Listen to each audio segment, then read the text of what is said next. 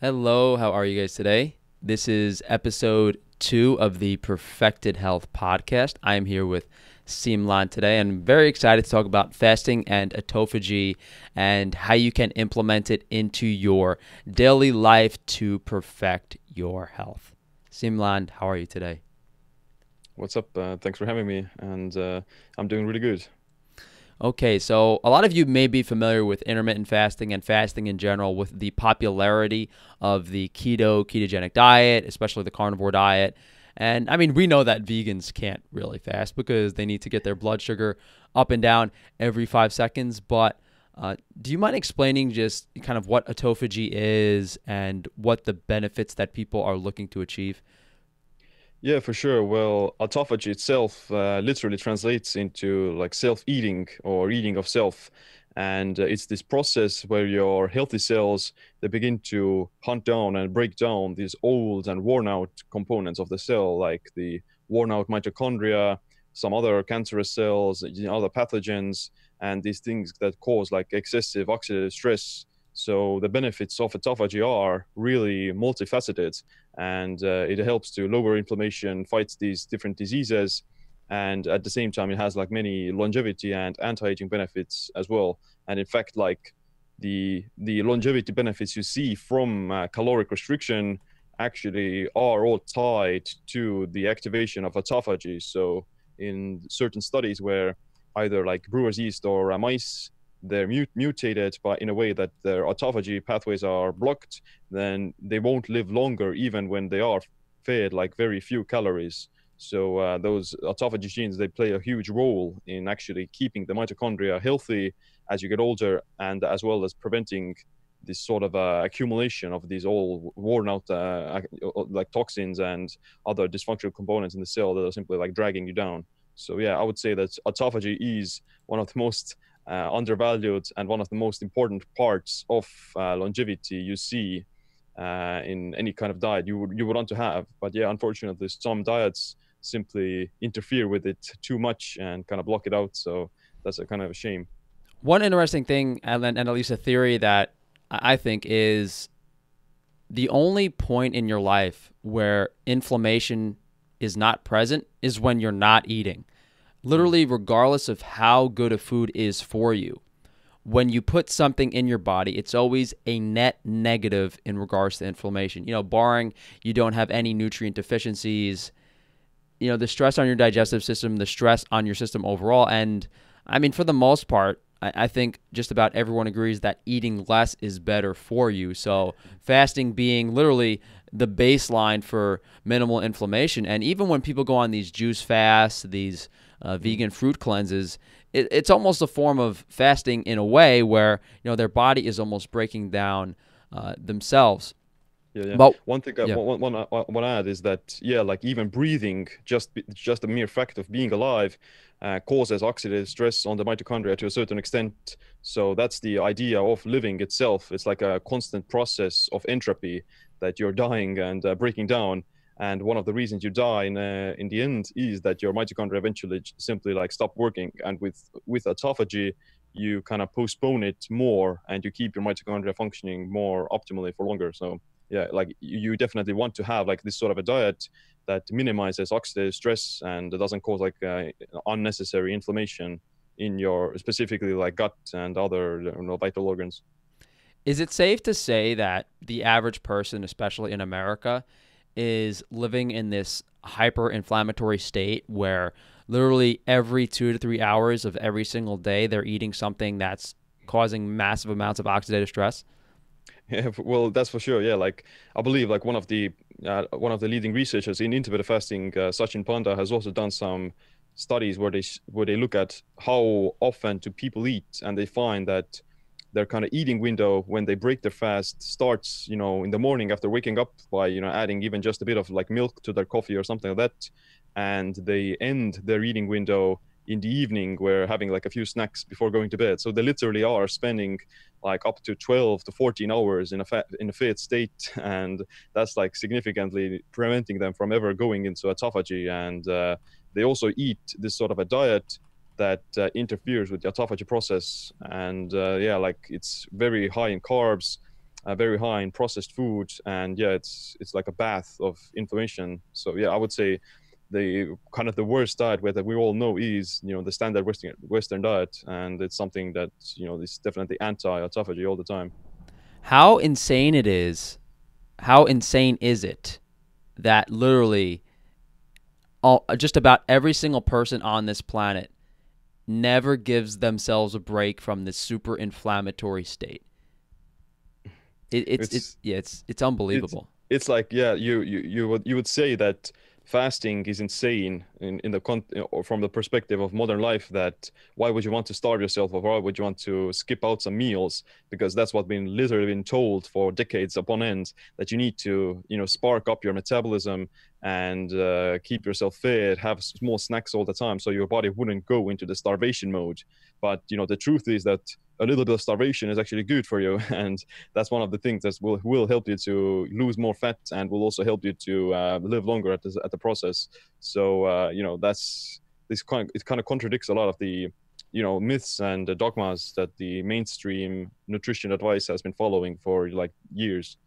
Yeah to me it's absolutely absurd when i think of like my mother or my sister or my father and they literally have never gone you know three to four hours without eating something in their entire lives so, you know, to reduce oxidative stress without fasting is incredibly, incredibly difficult, if not impossible.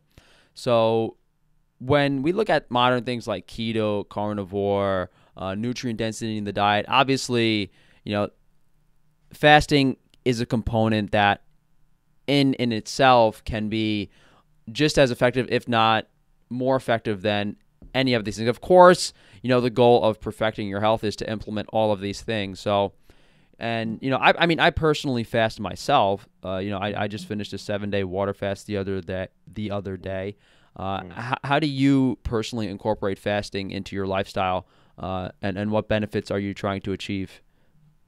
Uh, well, me personally, uh, I do have like longer fasts you know three to five days and uh, the longest i've been has been a week but that was like last year or something. And uh, usually on a habitual basis i aim for three three three day fast at minimum and up to five days so to say. And i have them maybe uh, generally maybe uh, once a quarter or once every other month or something. And maybe i have like a 48 hour fast once a month as well.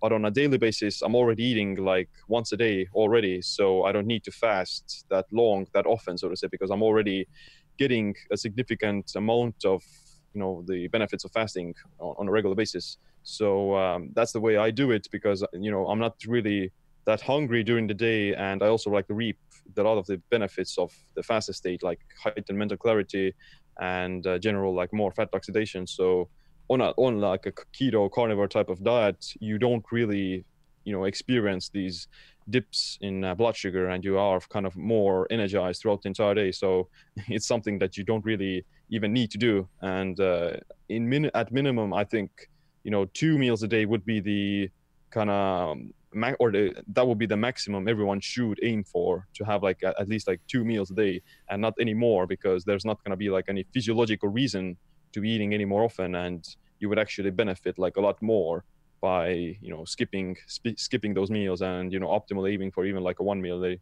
mm-hmm. uh, yeah i you know there's a period of time you know for most of my carnivore dieting over the past few years when i've literally not eaten for a quarter of my life essentially so one quarter of the time I, I was fasting. So whether that's one week out of the month or two weeks out of two months or maybe two days out of the week, I literally decided not to mm. eat for a quarter of the time. But yeah. what becomes questionable and where I think a line needs to be drawn is one meal a day, the OMAD type of stuff, and the mm. actual, you know, water fasting past 48 hours, you know, I'm assuming the autophagy benefits are greatly, greatly exceeded once you enter these several day fasts, as opposed to, you know, what we're what I'm basically saying is the benefits that people achieve related to intermittent fasting, one meal a day, are mm-hmm. completely different than the benefits that you will achieve by water fasting for a prolonged period of time. Yeah, it, it is in a sense that uh, if you fast for longer and you fast longer than 24 hours, then you will activate autophagy much more. And it is like, you know, somewhat arguable, arguable that are you even getting the autophagy benefits on like a one day fast or let's say like the 24 hour fast or something like that? And uh, it kind of poses the question, do you need to do the OMAD diet if you plan to have like, if you're not even getting the aut- autophagy benefits? So, um, you know, the truth is that autophagy is happening almost all the time uh, in some levels, and in, it happens in different tissues and in different degrees. So uh, the kind of determining factor of like what or how much autophagy you have is going to be t- depending on like the nutrient status of your entire body and the nutrient balance between these different fuel sensors. So um, generally, whenever you are depleted from certain uh, nutrients like uh, glucose, amino acids, and uh, if your insulin is low and if your this mTOR signaling is also low, then that's a sign that your body will be able to go into the autophagy uh, you know zone much more quicker. So in general, if you're if you're already you know depleted from those nutrients, for instance, a low carb diet, then uh, you will experience the autophagy benefits faster because you don't have like a bunch of uh, glycogen you, you, you have to burn through and you will enter the autophagy zone faster because of that as well. And there are other things that will also promote the process like exercise uh, cold heat exposure and uh, certain certain compounds and certain nutrients will also stimulate the process. So if you kind of add it up then you will definitely see some benefits of autophagy on like a one day fast even and uh, like a one OMAD diet but yeah, for sure, like if you want to get like some significant benefits of autophagy, then you would be uh, want, want to be fasting for like over 24 hours and usually like two to three days at most. Yeah, there's a couple interesting things that you know you mentioned that need to be brought up. First of all, food in your digestive system. If you ate this huge, gigantic four or five thousand calorie meal before you fasted, I mean, that versus someone who didn't do that, that might be the difference yeah. between getting into autophagy within two to three days versus taking maybe even four or five days. Who knows? Uh, and then the other thing you mentioned was nutrients. And one thing I've always said in my fasting videos is you should not be fasting if you don't have established nutrient density in your diet. If your body doesn't have the vitamins and minerals it needs to perform basic metabolic functions, there's essentially no, I mean, of course, there's benefits to fasting you know, in the context of a standard American diet. And it's probably better if those people did fast than not fasting. But mm-hmm. just increasing the nutrient density in their diet and having these vitamins and minerals is going to reap far more benefits than fasting on a nutrient deficient diet. So, what would you think about, you know, someone consuming, you know, a very high calorie, nutrient dense diet before fasting? Doesn't that make quite a bit of sense in regards to having a large volume of highly nutritious food in your bowels for a period of several days?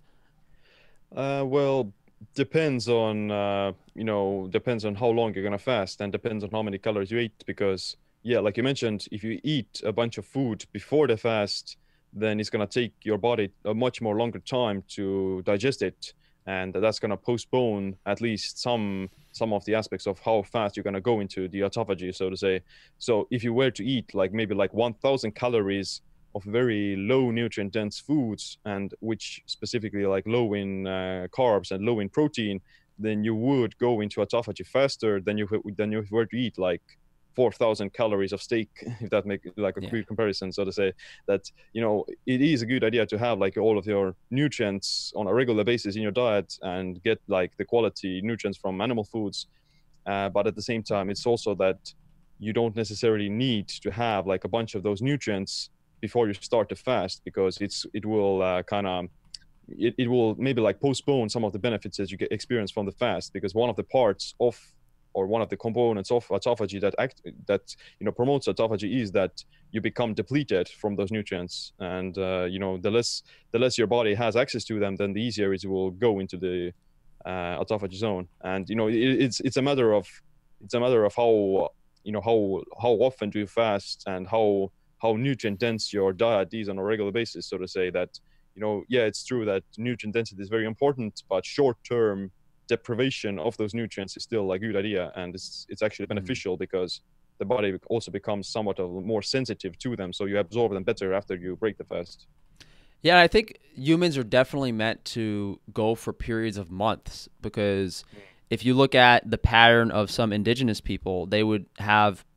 plenty of calories and nutrition during you know the summer the fall depending on where they were located and then the winter might have been a hard time in some places and the summer might have been a hard time in other places but this ties greatly into the importance of being in a ketogenic metabolism and and using that to start fasting so can you Yeah, kind of like- go over like how people can really start fasting? It's is it necessary to get in a ketogenic metabolism? Why those things are important?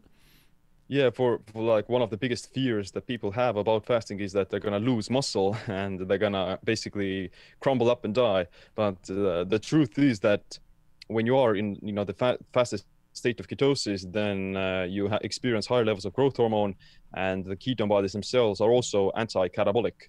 So uh, in general, you won't experience nearly as much muscle loss that you think, or like uh, that's at least that's what that's what the mainstream fitness industry has told you, so to say and um, you know there is still the potential that it may happen if you fast when you're not in ketosis and you fast without the protection of ketone bodies. So uh, that's all that's why, why i always think that the safest and most effective way to start a long fast is to become keto adapted first and to go into ketosis first because you're going to have much more easier time uh, both in terms of like the satiety and hunger but also because of the reduced muscle catabolism. So and uh, you know you mentioned these juice cleanses earlier. Those things are actually one of the worst things for maintaining muscle mass during a fast because you're going to kick yourself out of ketosis and you you will essentially drive gluconeogenesis because your body still needs to get some energy. And because it doesn't produce ketones it's not in ketosis then it's going to simply convert its own muscle tissue and uh, lean organs and other other components into glucose to satisfy that need so yeah, fasting in ketosis is always better and it's more always more effective, and it's I would say it's also like uh, even needed. So you you would maybe like before you start the long fast, you would want to yeah eat a low carb keto diet or like a carnivore diet before the fast to essentially make yourself more keto adapted before. hmm Yeah, that that's so important, in, especially in regards to hunger, because whenever you go on these fasting websites or fasting forums, it's really people dreaming about food, and, and they're just all they're doing is thinking about, oh my god, I need to eat, I need to eat. Right. But when I did my seven day water fast, I wasn't hungry. I wasn't thinking about food at any point in time whatsoever. I never actually got physically hungry. Uh, I, I think this ties greatly into, you know, as you said, getting into that ketogenic metabolism, that fat burning state. And this also might be attributed to uh, the nutrient density of the diet. I wonder if people would, you know, just consume highly satiating foods like small amounts of liver or salmon eggs or very fatty fish.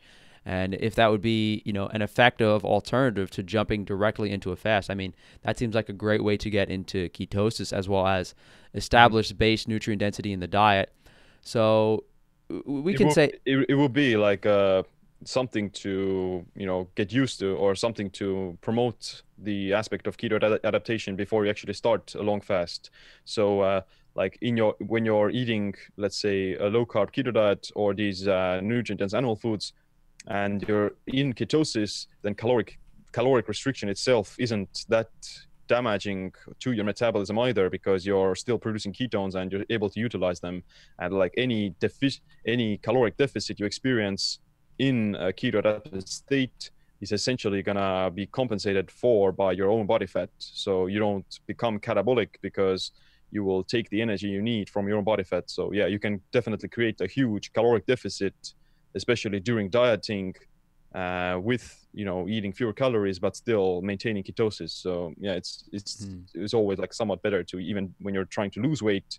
I would say it's still always better to kind of do it in ketosis. Yeah, there's definitely something to be said about the importance of all of these elements. You know, when pe- people try to look at things as solutions and they look at fasting as a solution, but then they realize, okay, well, to start fasting, I need to get into ketosis and improve my diet overall. But then to get into ketosis overall, I might have to start exercising uh, to get my energy levels up. And then, oh, wait, maybe I have a vitamin D3 deficiency. So all of these elements of health really tie in.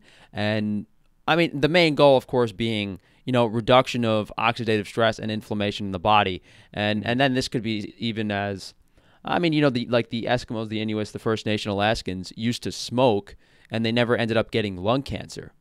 Mm-hmm. So there's definitely some interesting anecdotes here and there. Now, what about these things that people do that are almost like fasting conventional wisdom, like MCT oil, electrolytes? Do you have any thoughts on these things? Uh, well, I think that um, they they can be somewhat useful in uh, getting through the fast if you're having trouble with it, or if you're, you know, I would say that uh, if you add maybe like a bit of MCT oil into your drink or something, and it helps you to fast longer, you're not gonna break the fast, you know, uh, prematurely. Then I would say it's worth it. But you simply have to be mindful of yeah, of are you do you actually need it? And uh, what are the reasons you're th- doing it? There's definitely not like in any inherent reason or inherent benefit that you should do it uh, speaking of mct oil and such uh, but you know because regular fasting would be always much more effective and mo- much more powerful. But you know at the same time if a person you know finds it more useful for them subjectively then i should i say it's going to be worth it.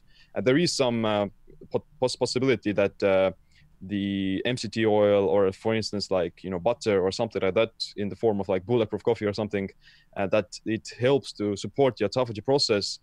That's also a possibility because there is like different types of autophagy like one of them being chaperone mediated autophagy which essentially is able to be stimulated by ketone bodies as well. And if you for instance take like MCT oil then you boost you see like a small increase in ketone body production and that can help to uh, promote the autophagy process a little bit. But you know, there's also like a fine line that too much is definitely going to be not good, and uh, you know, you you don't necessarily need it. So it's it's a matter of yeah, like if it if it fits you, or if it fits your kind of routine, and if it helps you to fast longer, then you should maybe like consider it. But I, I don't like I don't make it like a mandatory thing for other people. Yeah, looking at coffee specifically in the context of fasting to me just seems like a really bad idea. You know, coffee can be incredibly inflammatory to the digestive system, and especially something like butter or cream or a dairy based fat. Uh, to, to me, if it's like, okay, you're literally not eating anything for seven week or uh, seven days or a week or whatever it is, but you need to have a coffee. It's kind of like you're potentially ruining so many benefits you could be getting just by having a little bit of a pick me up in the morning. It almost seems like, mm-hmm. okay, well, if you're going to do that, then why not do this and this? There's so many other things you can incorporate into your life that would be less inflammatory than coffee that you can probably do while maintaining the effective fast. Uh, sure. Well, yeah, like I would, I, I agree that let's say the average person that probably drinks too much coffee and they should uh, dial it down and uh, also like if you if you like suffer from some form of you know tiredness or exhaustion and you need to have coffee in the morning to become alert and to get out of your bed or start the day or whatever it is then you definitely have like a problem and your your body is simply dependent of the caffeine. So uh, essentially you, you want to establish this baseline where you don't need to have caffeine to wake up in the morning and to go about your day so to say. It shouldn't be like a, this necessity and uh, probably the reason you feel dependent of caffeine is that your body hasn't gone gone on a, like a break from it. You haven't fasted from coffee essentially and uh, you need to kind of go through this period where your body becomes more sensitive to it again. And uh, yeah you know coffee does stimulate the autophagy process a little bit.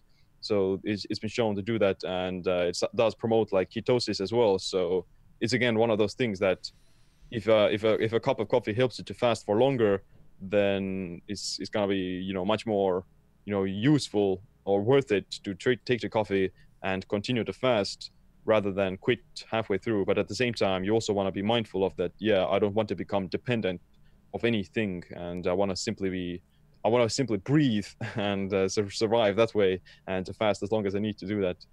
Yeah, I agree 100%. If, if someone can fast for a week with coffee versus never fasting, that, that really does make a lot of sense. One thing I did want to bring up was a modern diet that's high in carbohydrates can sort of mask a vitamin D3 deficiency because you're constantly consuming sugar, which is giving you energy levels. But when you go on a ketogenic or fasting or carnivore metabolism, what I've noticed is if I don't have adequate vitamin D3 levels, I will have energy related issues. So I think in a way, uh, you know, I think people are eventually going to be taking shots of vitamin D3. Uh, you, you guys heard it here first, but I think that's what's going to happen in the morning uh, with people. Uh, so uh, on the topic of electrolytes, you know, one time I did a uh, I did a 14 day water fast with just distilled water, and I felt like I was going to drop at the end of that. yeah. uh, and more recently, I did a water fast for seven days, and I was drinking salt water throughout the fast. Uh, of course, you know, salt water can be a laxative, and we had a few ifs, ends, and buts here and there, drinking too much salt water. But uh, what are your thoughts on the ne- the necessity of electrolytes and whether or not people should be using them? Uh, well, I think that regular water fasting by drinking like a bunch of water is probably like a bad idea because you will, you know, flush out a lot of the electrolytes and minerals, and you will experience more lethargy, more tiredness, and potential like muscle cramps and heart palpitations and all those things. So compared to a pure water fast with a like a salt water fast, then the salt water fast would be probably better because uh, kind of the electrolytes help you to stay more energized as well and you know be more physically active. Uh, but you know it's also like depends on like how long i'm gonna fast for because you you definitely don't need to have like the electrolytes on like a shorter fast like 48 hour 48 hours or three days or something like you can even i've done like a three day dry fast with not nothing no electrolytes at all and i felt perfectly fine. So it's it comes to show that yeah, your body is very it, it, it depends on yeah how many electrolytes you're losing during the fast so to say. Though if you are drinking like caffeine in the example then you may potentially excrete some uh, electrolytes through your urine. And if you're drinking like a bunch of water and you're going to the bathroom all the time then you are kind of losing those electrolytes. So in that case adding some salt and some other electrolytes into your water is going to kind of prevent it or compensate for the deficiencies but uh, on a shorter fast, like maybe 24 hours, 48 hours, then you don't. It's, it's it shouldn't be like a necessity, but uh, it, it it can help you to again like fast for longer and feel more energized doing it.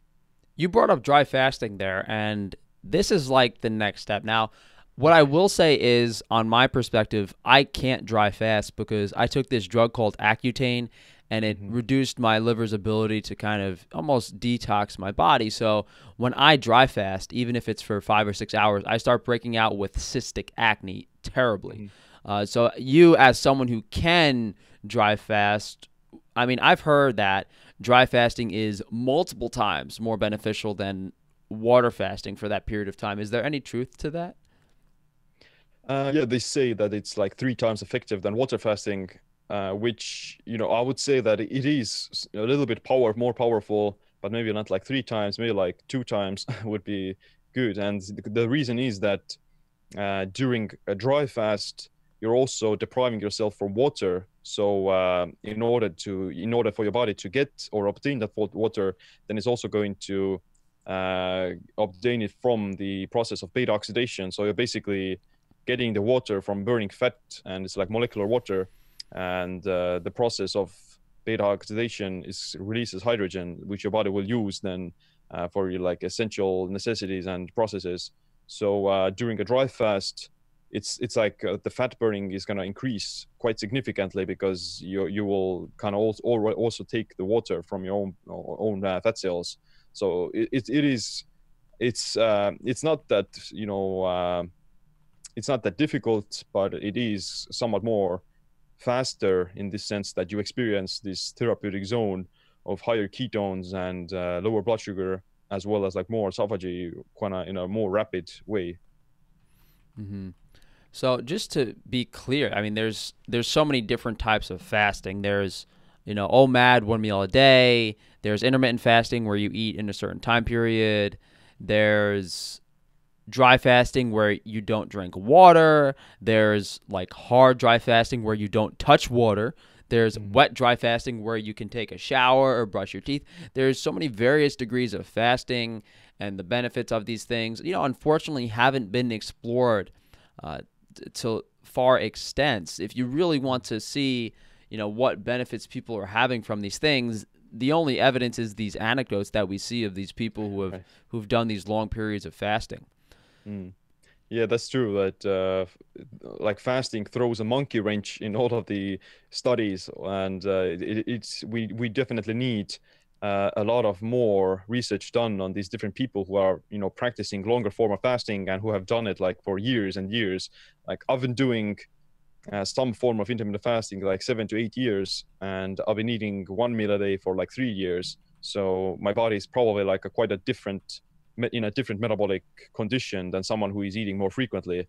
And you know although it is true that it's not like the panacea to health and uh, it's it's a matter of context as well and what kind of other nutrients you're getting and what kind of other lifestyle factors you follow like exercise sleep and so on it's still quite relevant in if we go back to the idea of oxidative stress on the mitochondria and uh, like digestion causing damage to the mitochondria and accelerating aging so to say. So a lower eating frequency is probably is the net result in terms of the oxidative stress on the mitochondria is going to be lower and uh, that may have like at least some form of like an anti-aging effect and longevity boosting effect. So you mentioned that you you you were you know uh, you like one one uh, quarter of your life you haven't eaten. You've been in a fasted state or something like that which is so true that you know if you think about it that if you were to fast once a week for 48 hours then over the course of the year it's going to add up to like 50 days so that's a, quite a huge, huge, uh, significant amount of fasting that you do during the course of the week of the year. And if you have like some other extended fasts and so on, then you're gonna yeah greatly see. I would I would imagine it's gonna be a quite a good uh, longevity boosting effect, not only like in the terms of lower inflammation, but also like the uh, autophagy uh, boosting benefits.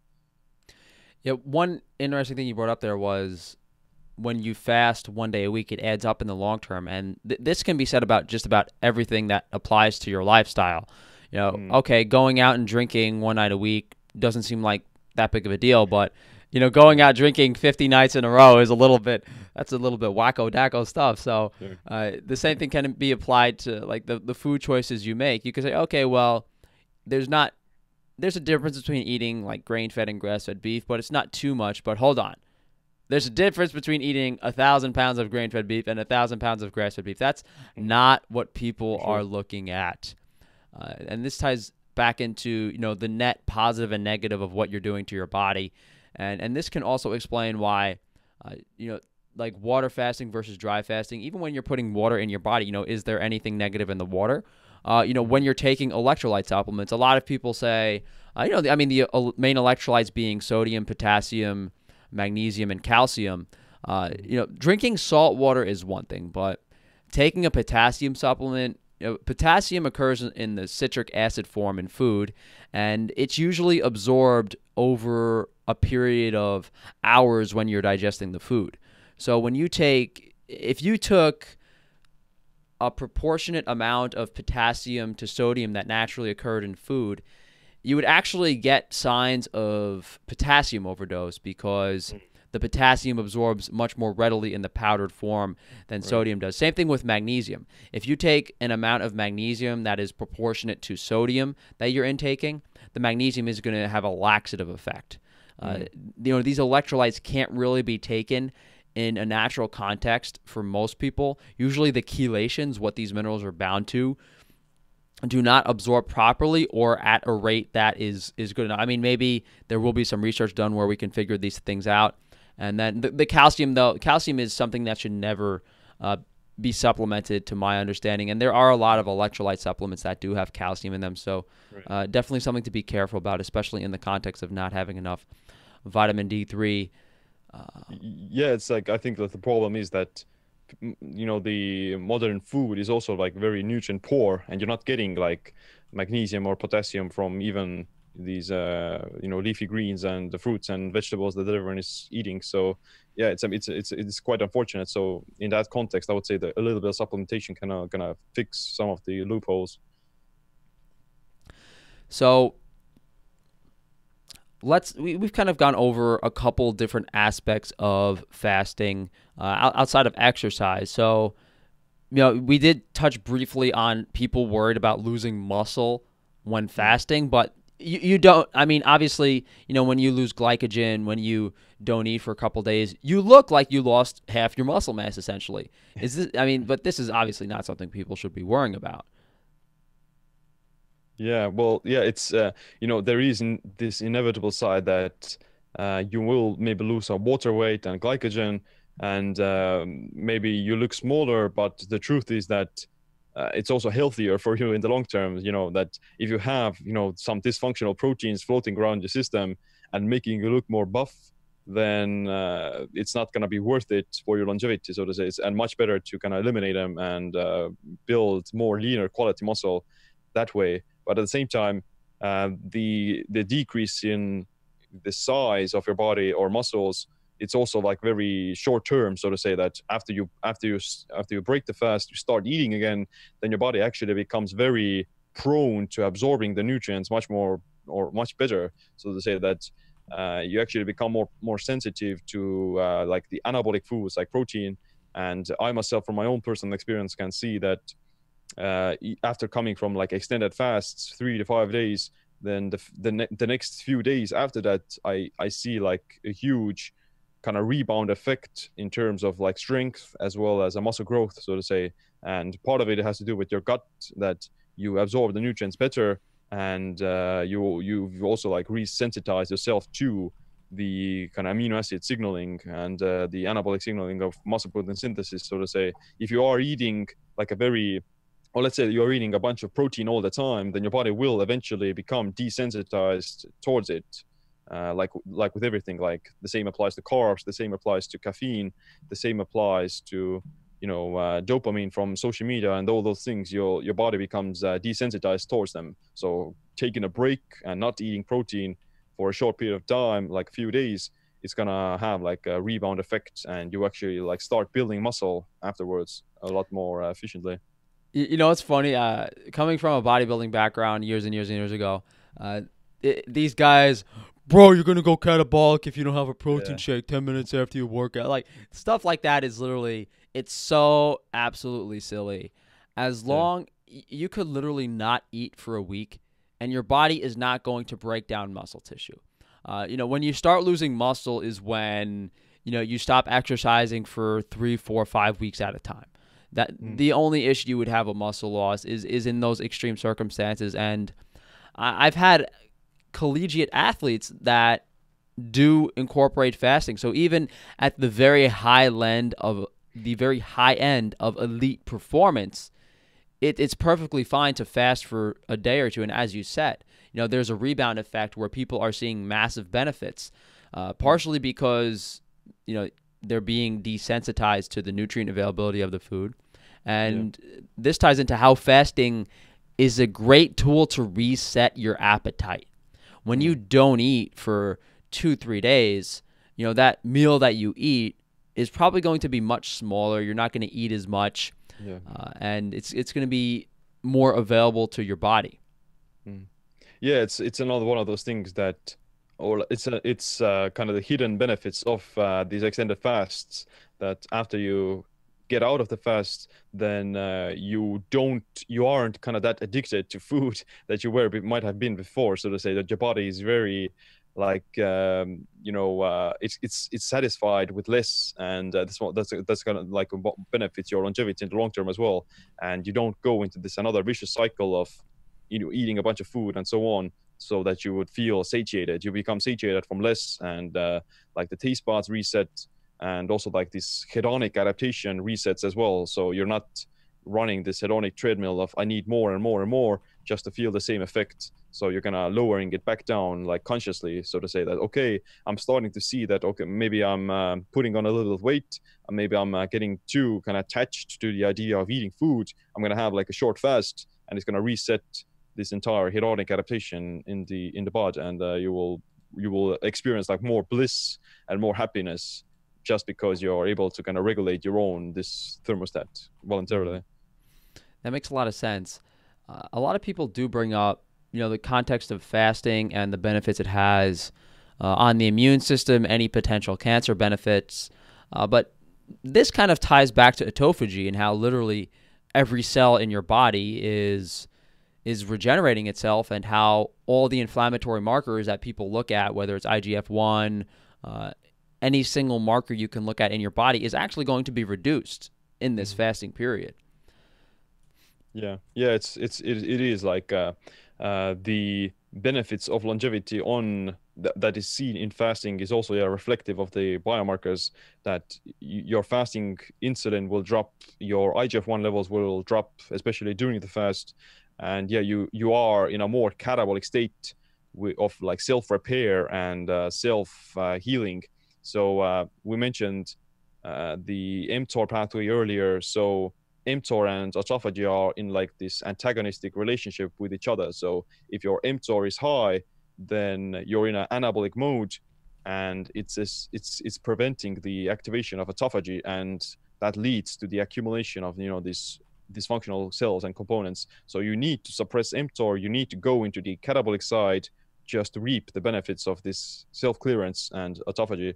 So yeah, I personally uh, took took like a blood test a few weeks ago, and uh, my IGF-1 levels were on the like bottom side, like really drop r- really low, like in the 100 nanograms per deciliter, and the reference range is like 90 to 357 nanograms per deciliter, so which like really low, and it's actually lower than probably someone who's eating like a low protein diet just because I'm fasting. So because fasting is much more powerful than protein restriction or caloric restriction if your goal is to lower IGF-1. So fasting is, you know, you don't need to necessarily deprive yourself from the nutrient dense foods as long as you implement strategic fasts and you cycle it with like periods of not eating and then feasting adequately afterwards.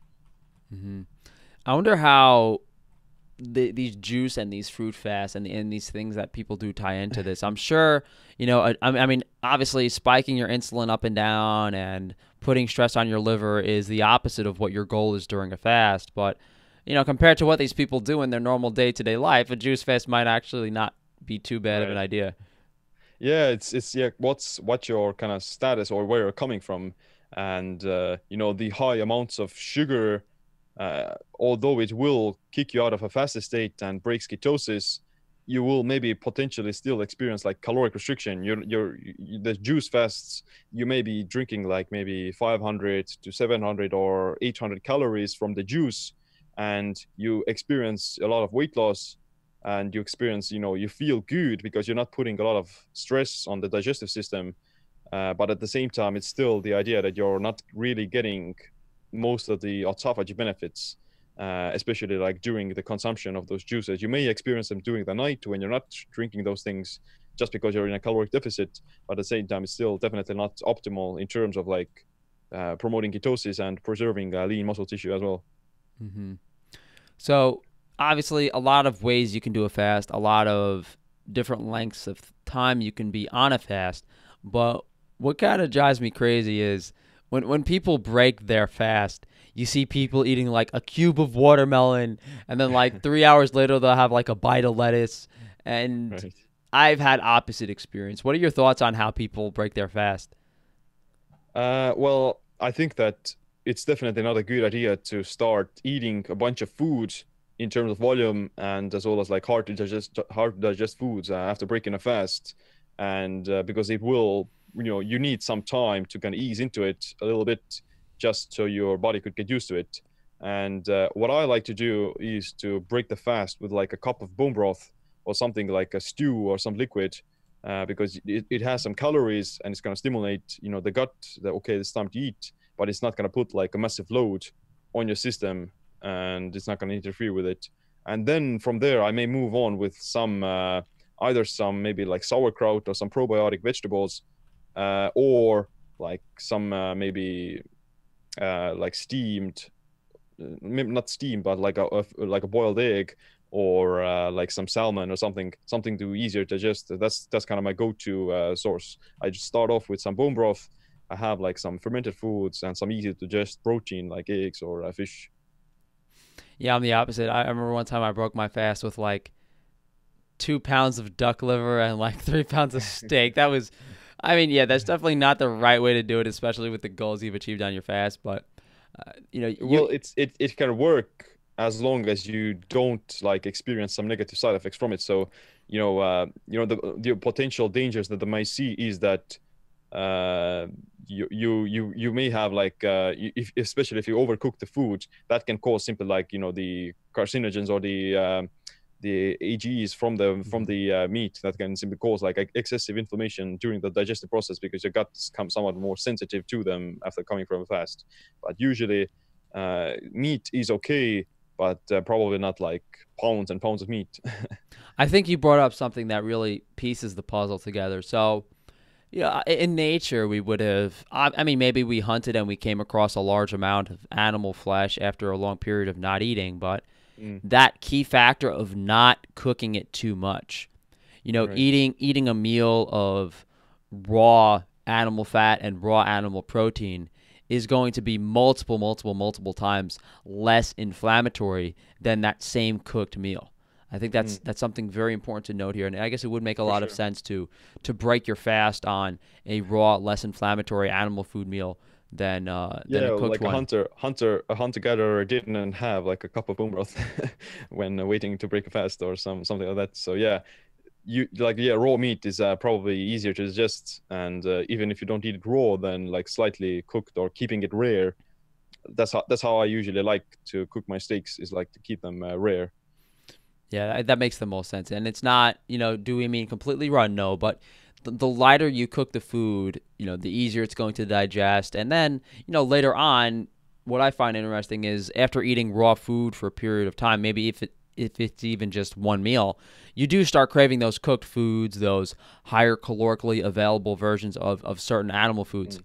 So, One thing I want to add is that you know the reason why it is maybe you know it's it's again like the context of the modern world. So in the modern world, most people's digestive di- di- digestion isn't working optimally, and uh, for them it may not be the best idea to pound on uh, like a bunch of meat and raw meat and uh, cooked meat uh, all at once after breaking a fast because they aren't able to simply handle it because of like low stomach acid or whatnot so in that sense it is for it's it's gonna be much more easier for them to kind of implement some other strategies maybe like uh, taking some bone broth and taking it slower so it's it's a, like a matter of context again like because most people's digestive systems they aren't as good as they would like them to be Mm-hmm. So the question so many people ask is how quickly we can achieve auto autophagy. And we've kind of gone over this loosely over the course of this podcast, but essentially it there's a lot of factors going into this, right? Hmm. So yeah yeah it's it's uh, well essentially it is determined by the balance between mTOR and AMPK. So are you anabolic or are you catabolic?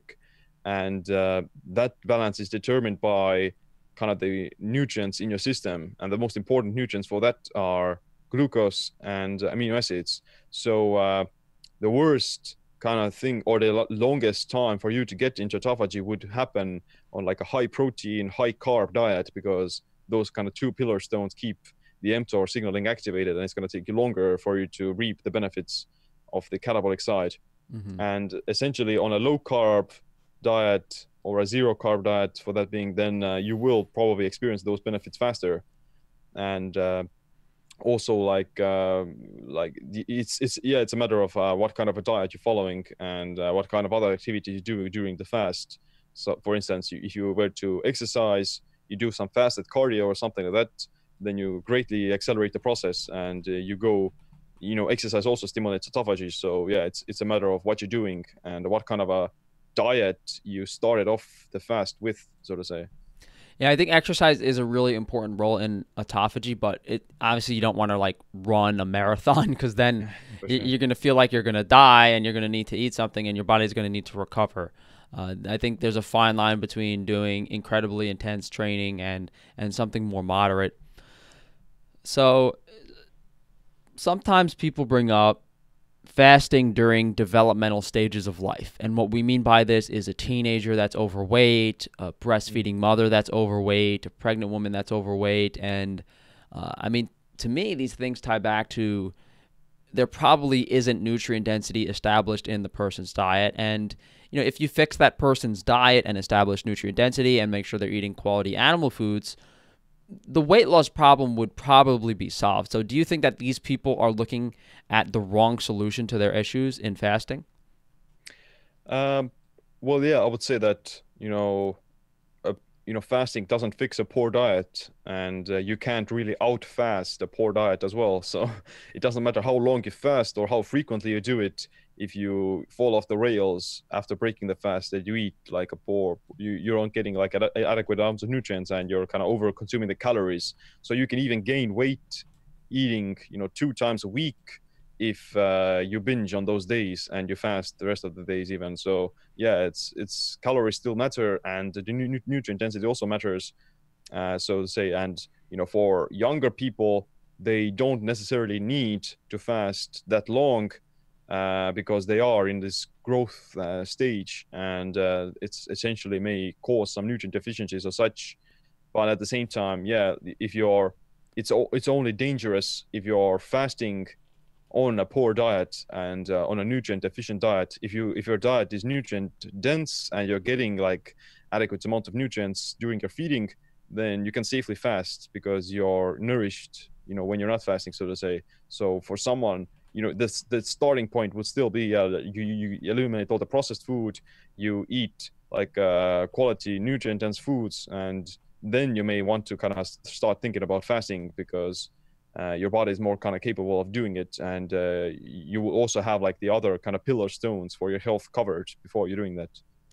I think there's a lot of hypocrisy here with people thinking that they can't you know restrict calories as a teenager or like a pregnant woman yet the calories they're eating have no nutrition whatsoever so right. you know if you're eating you know if you're having low fat milk with cereal for breakfast a ham and cheese sandwich for lunch and then you know, lean chicken breast and veggies for dinner, you know, the difference between eating that and not eating that for two days, it, it, there's actually, you know, there's really no nutrition, no vitamins in, in that food that you're yeah. eating. So it's kind of, that, that's an interesting anecdote uh, for yeah, sure. If, if you're, yeah, if you're eating like, you know, these uh, non-nutrient dense foods, like you mentioned, the processed foods and the whole grains and ham, then the the fat gain you gain from that isn't quality fat gain so to say you're not doing yourself any service you're simply yeah getting fat essentially and it's going to be much more difficult for you to lose it afterwards mm-hmm.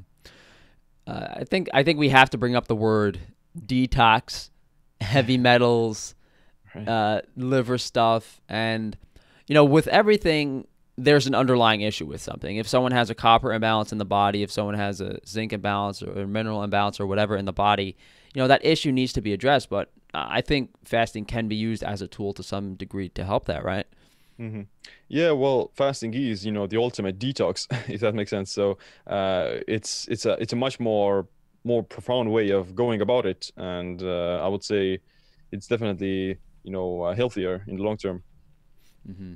Uh, do we now? Some people are concerned about, you know, especially in the context of a carnivore diet, uh, stress on the kidneys, high protein.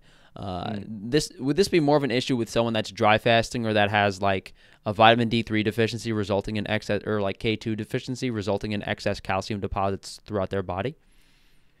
Uh, well, there is the potential danger uh, of uh, high amounts of uric acid as well during a fast. So if you are fasting, then you will produce a little more uric acid, which may cause some gout or something like that. Uh, but at the same time, those there are other factors that also contribute to it, such as like chronic stress and alcohol consumption, and also like yeah, if you are consuming, let's say you're uh, eating a bunch of protein, and then also fasting and not drinking enough water to, to buffer out the uric acid, then you may run into some troubles down the line.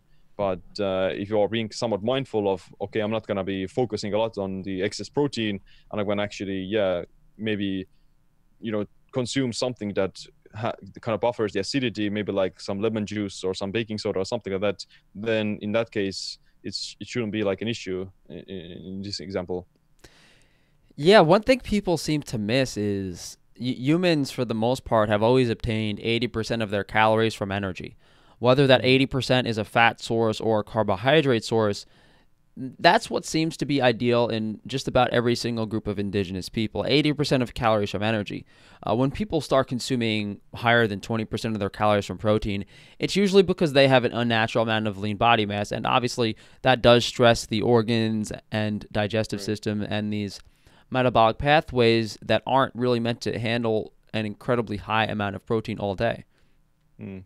Yeah, there is a tr- well, there is a trade-off uh, between uh, you know lean muscle as well as longevity, uh, but at the same time, lean muscle also helps to promote longevity. So it's a paradox, or it's it's a matter of context, so to say that yeah, like being you know Mr. Olympia probably isn't the best thing for your health because of the high amounts of calories you have to eat and the high amounts of protein you're consuming, but at the same time, uh, being you know frail and uh, having, uh, suffering from sarcopenia and muscle loss isn't you know I- ideal either. So there's always like this sort of a balance that you have to find of uh, how much muscle mass you you think you need and how much muscle mass you actually use functionally during the day. So if you're simply carrying around unnecessary amounts of uh, lean tissue that you that you don't need in terms of like strength training or some other forms of exercise then it's probably not going to be the best thing. So yeah in that case you would definitely benefit from uh, lower protein intake and uh,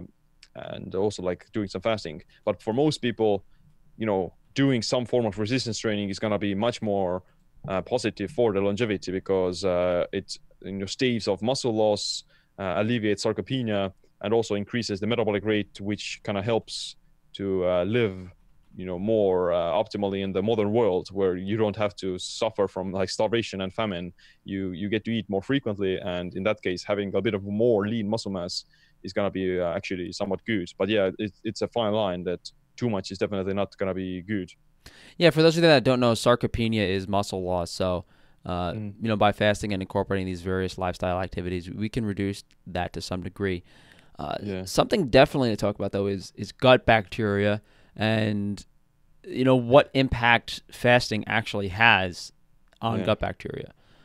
Yeah, people think that you know you're not eating anything, then you're gonna lose all of your microbiome and uh, essentially you're gonna die soon, soon afterwards. But the truth is that your mi- microbiome actually becomes more diverse during a fast. So your microbiome changes its diversity constantly all the time.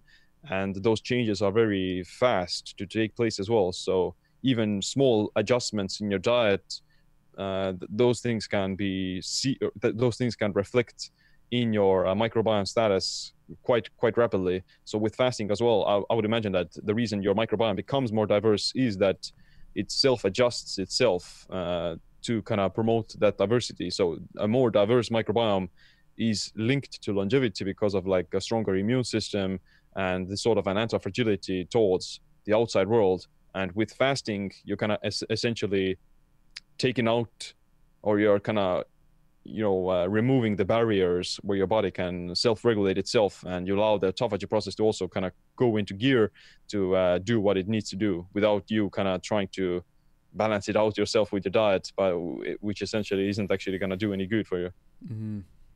Yeah, it's, it's interesting that a lot of vegans try to use fasting uh, for SIBO and Candida, and mm. it it's like a temporary fix in a way because what happens is you know your gut bacteria is essentially eating itself. You're reducing the microbe count, but uh, just, as soon as you start eating food again for a day or two, you're just you're essentially back up to where you were before. Right. And and at, I wouldn't I wouldn't use like I, I don't think like fasting would be the best thing for things like SIBO or something like that uh, because there's also the thing that you, you, you, if your gut bacteria detect that they're fasting they're not getting any food then they may get uh, the, the kind of uh, response is to develop these biofilms around those uh, those uh, those uh, bacteria strains. So that's going to be much more difficult for you to break them afterwards so essentially like putting yourself under nutritional stress can make some bacteria and some uh, pathogens stronger just because of that. So yeah, there's there, there's probably some more kind of specific measurements or specific uh, means you have to go through if you if you suffer from some SIBO or something. Mm-hmm. So to actually incorporate fasting in a way that it's going to optimize your health, it's safe to say that we have to have the other aspects of our diet correct. Like if you're mm. not sleeping, if you're sleeping two hours a night, you have bigger things to address, essentially. Right. And yeah. And can we say the same thing about diet, where you know when you don't have when if you're not in a ketogenic metabolism, if you're not if you're not sleeping properly, if you're not exercising, then you know we can achieve a lot more with those things. Yeah, I would say that. Yeah, you know, the starting point for everyone should be to um, go on a i would say controlled carb intake and uh, nutrient dense diet where you're not eating like processed foods you're not eating sugars you're not eating uh, a bunch of like unnecessary carbs and you're getting like a you know quality nutrients from uh, like these animal foods like meat uh, fish organ meats uh, you know bone broth meats those things eggs and uh, other other nutrients. So yeah those things will be the starting point because uh, it, sh- it should be like a lifestyle change as well so to say. Like a fasting shouldn't be thought of as a quick fix because if you you know gorge yourself afterwards and you're not getting like a quality nutrients then it's not going to be worth it because you know if your eating frequency is already quite low then the food you do eat have to be high nutrient dense just just so you would get you know all of the essential nutrients that you need. And other things to also yeah definitely pay attention to are like sleep. If your sleep quality begins to suffer because of fasting then it's not going to be worth it either. So sleep is definitely more important in terms of longevity than fasting. And uh, also like it's a matter of context. So uh, you know some you know some sacrifice of sleep in a short term fast is okay but it, in the long if, if it becomes like too chronic or too frequent then you have to kind of change something. Yeah that would be a sign to stop a fast early right? Like your your sleep is really really really bad. Like not sleeping essentially. Uh, well it could it could well, yeah if you are like literally awake all night then you may want to have something just to just to force yourself to sleep. And uh, you know one day of sleep deprivation isn't an issue because it actually ha- it promotes like BDNF as well in the brain like sleep deprivation. And it may you know have like some other benefits in terms of like creativity or such. But yeah like several nights in a row of not sleeping then um, you would be better off by eating something to break the fast mm-hmm. Yeah, I, I think this might tie into people consuming certain things while they're fasting, like coffee and and you know, well, if you're consuming coffee, that could be caffeine. If you're consuming bone broth, you could be having some sort of histamine reaction. If you're consuming like I mean, even things like clay or seaweed in your water, right. electrolytes, snake juice, all of these things might be causing electrolyte imbalances and issues in your body that can affect your sleep to some degree. Yeah, well, you know, fasting is a stressor, and uh, you know the cortisol can also keep you up if you feel very wired up from it. And caffeine is a potential thing that can overshoot cortisol, but also also like you know screens, uh, you know smartphones, laptops, watching news, uh, blue light at night. Those things are also keeping you up probably and keep you stimulated. So uh, those things maybe were like before breaking a fast, kind of covering those things is also like somewhat uh, more of like better strategic strategic way of going about it. Mm-hmm. And what really makes this, you know, another one of those things that I, you know, this is this is you know you could have a hours and hours and hours of conversation about fasting, but most people would only know about it in a religious context.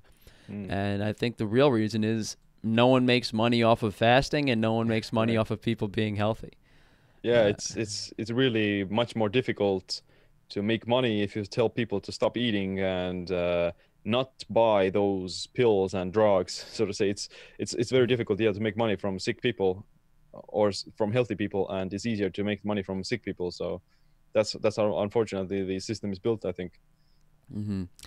and and seeing as you know a vast majority of the audience is probably some form of keto, carnivore, paleo, vegan.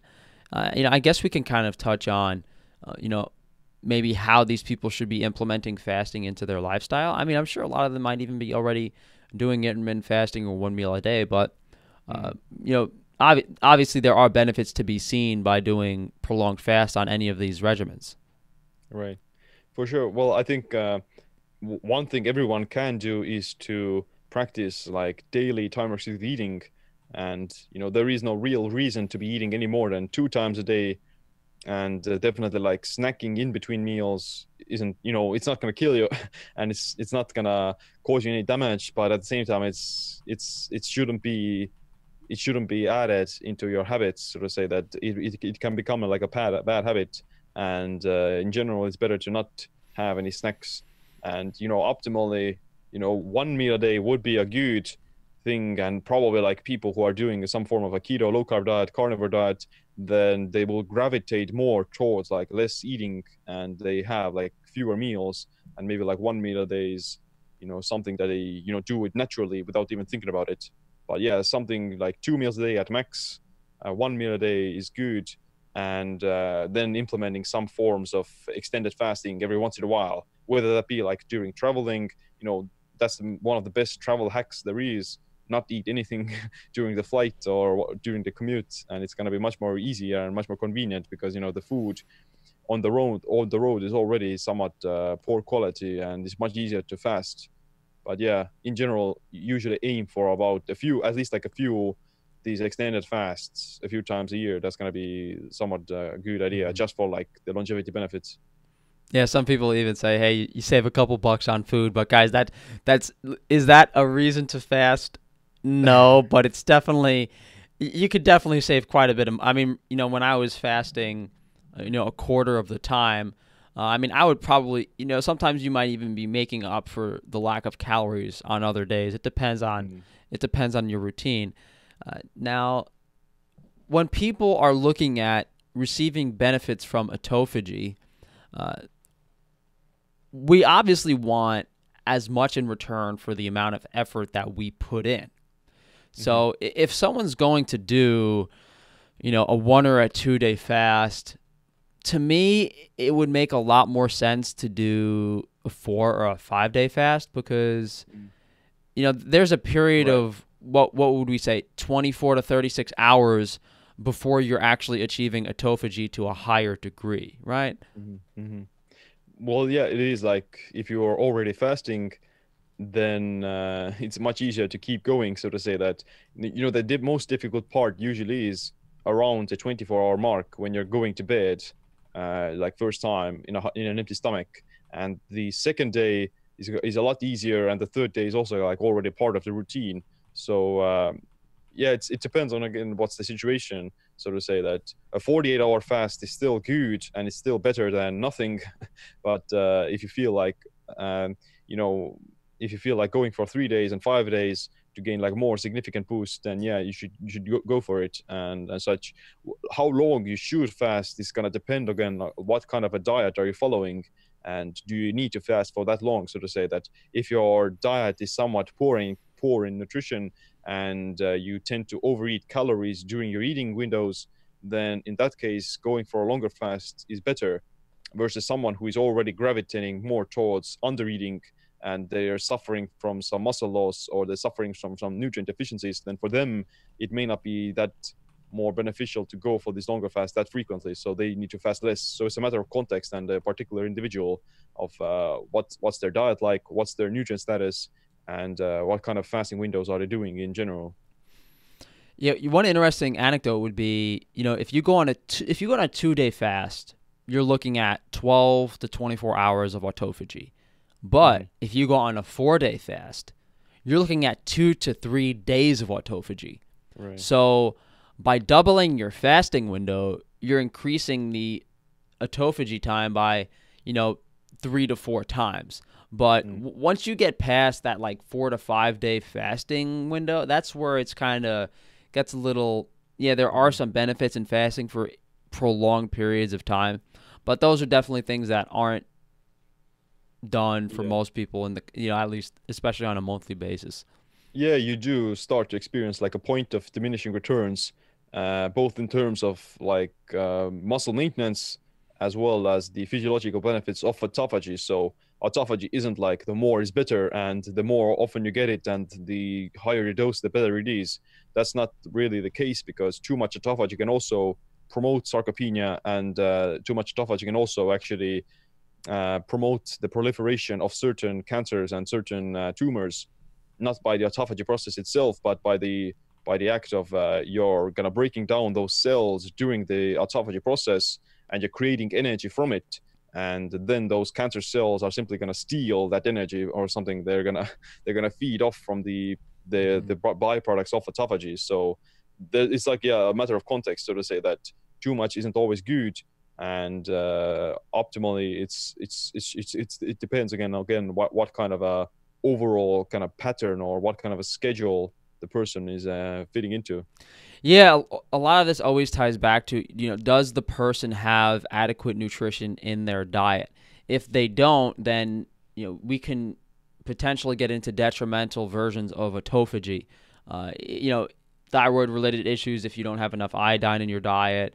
Uh, mm-hmm. You know, there, there's so many things that can go yeah. wrong from this perspective. So, uh, yeah, yeah, that's that's for sure. Yeah, like uh, your nutrients have to be really high quality after you break the fast and uh, yeah you you, do, you don't really need to eat like a like some form of a really starvation mode diet after breaking the fast because that's gonna interfere with the metabolic rate and the thyroid functioning so yeah some people who are afraid or some people who experience that their met- metabolism slows down after breaking the fast is because you know uh, they're they're eating at a huge caloric deficit after coming from the fast as well. And they maybe spontaneously they eat less. So the fasting itself doesn't cause the slow met- metabolic rate. It's the idea that you're still staying in the catabolic mode in a catabolic state after you break the fast as well. And you know as as as as as, as important it is to fast it's also very important to feast so to say to give yourself the nutrients and to stimulate the mTOR pathway after you break the fast as well because that that helps to kind of promote the longevity by you know building muscle and as well as like revving up the metabolic rate and uh, overcoming those potential you know uh, negative adaptations that uh, may occur mm-hmm.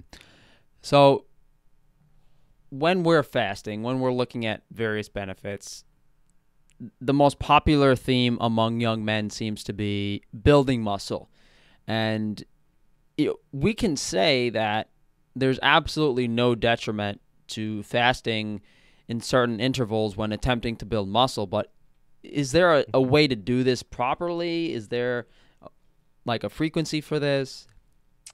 Um, well, you can definitely do all kinds of fasting if you're trying to build muscle. Uh, you just have to kind of be aware of uh, specifically how much protein you're eating and what kind of training you're doing. So the most important variables that determine muscle growth are uh, like resistance training, uh, which stimulates the muscles to grow, and and adequate protein intake, which will trigger muscle protein synthesis. So you can even build muscle eating once a day, as long as you get enough protein from your eating window, and as long as you stimulate the muscles enough during your workouts. So yeah, it's a it's a matter of uh, yeah those things those those two things. And as well as like if you're sleeping enough that's going to help. And consuming like adequate amounts of calories that's also like quite important. But essentially the most important parts are stimulating the muscle enough and uh, consuming enough protein to stimulate muscle protein synthesis. So it doesn't matter how big of a window you're stimulating them in as long as you kind of the net net uh, net balance over the 24 hour period is still going to be on the positive side uh, one thing that uh, we almost missed was the factor of women losing their period. Uh, mm. and, and we have seen this in vegans, but uh, if someone is following a nutrient dense diet, if someone has adequate nutrition in their diet, fasting for a period of days to a week or two, it should not cause any sort of irregularity whatsoever in their cycle right. Uh, for the most part. Uh, that's that's something very important to mention. If if you're a woman yeah, and you're losing, think, yeah, yeah, I think uh, a lot of the kind of uh, anecdotal anecdotal experience that some people may have, uh, or those or those rumors about these things, uh, they originate from people who are, uh, you know, maybe doing too much caloric restriction combined with intermittent fasting and combined with like a lot of high intensity exercise. So of course, your body will uh, revolt and it's gonna fight back. But if you are getting adequate amount of nutrients from your eating window, then you won't become deficient and you won't like damage your thyroid and other like sex organs. So, what is the minimum amount of fasting? I mean, a lot of people just can't, they just can't, you know, even for some people, like a 16, 18, where, you know, they're fasting for 16 hours, eating for eight, uh, 16, 8, where they're fasting for 16 hours, they're eating for eight hours. That's achievable for, for most people, but even that is a big step in the right direction. Right.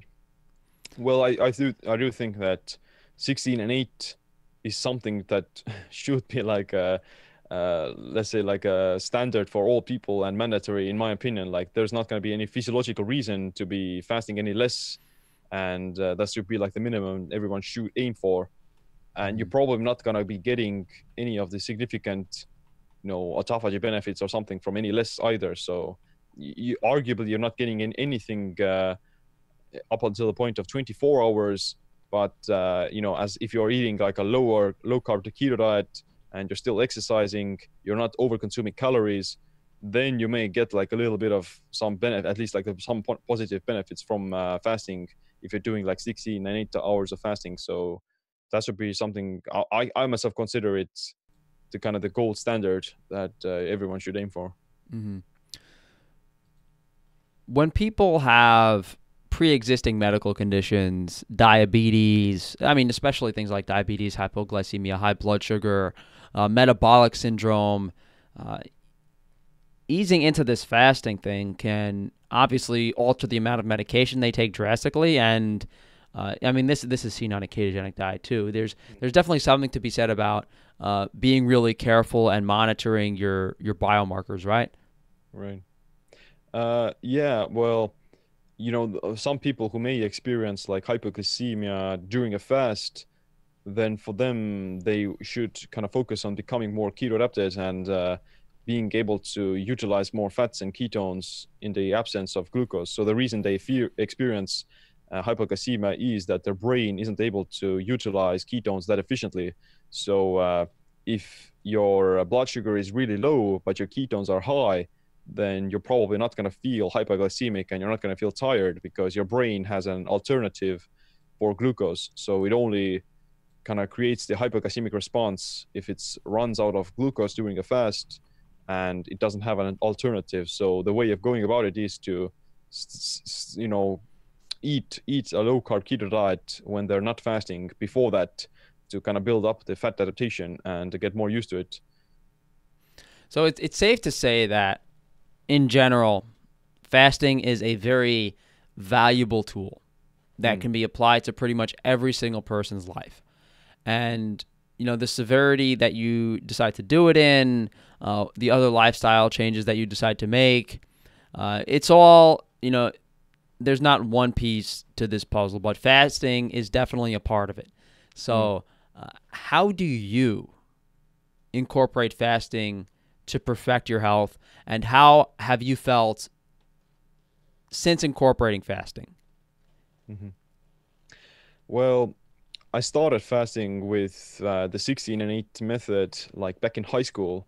So uh, that was really kind of the reason I did it was to uh, improve body composition and uh, promote fat loss.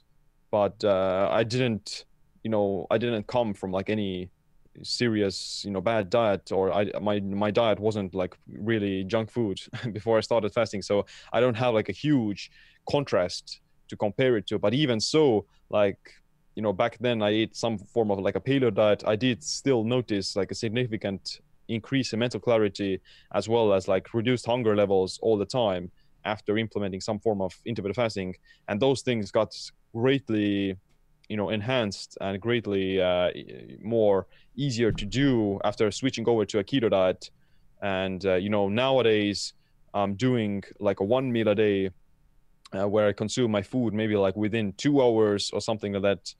Uh, nowadays, I don't really feel any hunger almost virtually ever, and even if I do feel some form of like uh, like a gar, gar like some my stomach is gargling, and then I would say that it's like a matter of dehydration or something, and drink some a little of water and it passes away. But I don't feel like any physiological hunger or cravings during the fasting window, even if I have fasted for like three to five days and such. So it is really kind of liberating and uh, even not not to mention like all the physiological health benefits, but the kind of psychological liberation and freedom I feel is definitely something that I don't want to trade away like ever again. I'm, I'm probably not going to be switching back to like a three meals a day ever. And I'm probably like doing some form of intermittent fasting, you know, as long as, as long as I, as long as I can. Yeah. I, uh, you know, using the word tool in the context of fasting is something to be said about traveling, something to be said about you know reducing stress on your lifestyle, worrying about what foods you're eating on your diet, and uh, it's it's something that I always use to uh, you know, for, for these various reasons as well. And I've noticed very similar things in, in regards to fasting. Of course, you know, there, there is a big enjoyment aspect to eating every day, but, you know, it, it's back to the indigenous groups, back to native people, hunter gatherers. They didn't have a choice. You know, Mm-hmm. when, when food was scarce and uh, they they weren't able to procure enough calories in nature, or something happened, they got injured, whatever it was. Fasting has always been and should always be a part of how we can perfect our health by replicating our past. Uh, so, Siim Land is uh, what's the best way for people to find you? I know you have the YouTube channel. Yeah, well, um, I'm Siim Land on all of the social media platforms, and uh, yeah, on YouTube and Instagram. And uh, if people want to learn more about the science and such, then my, my blog, siimland.com, also has like a bunch of articles about different uh, these uh, pathways like mTOR and autophagy and AMPK and how does these how do they affect on different diets like the keto diet and so on. So yeah, definitely check out. Thanks for having me. Of course, and guys, that is Siim Land, S I I M L A N D. Thank you guys for joining us today. Enjoy the rest of your week.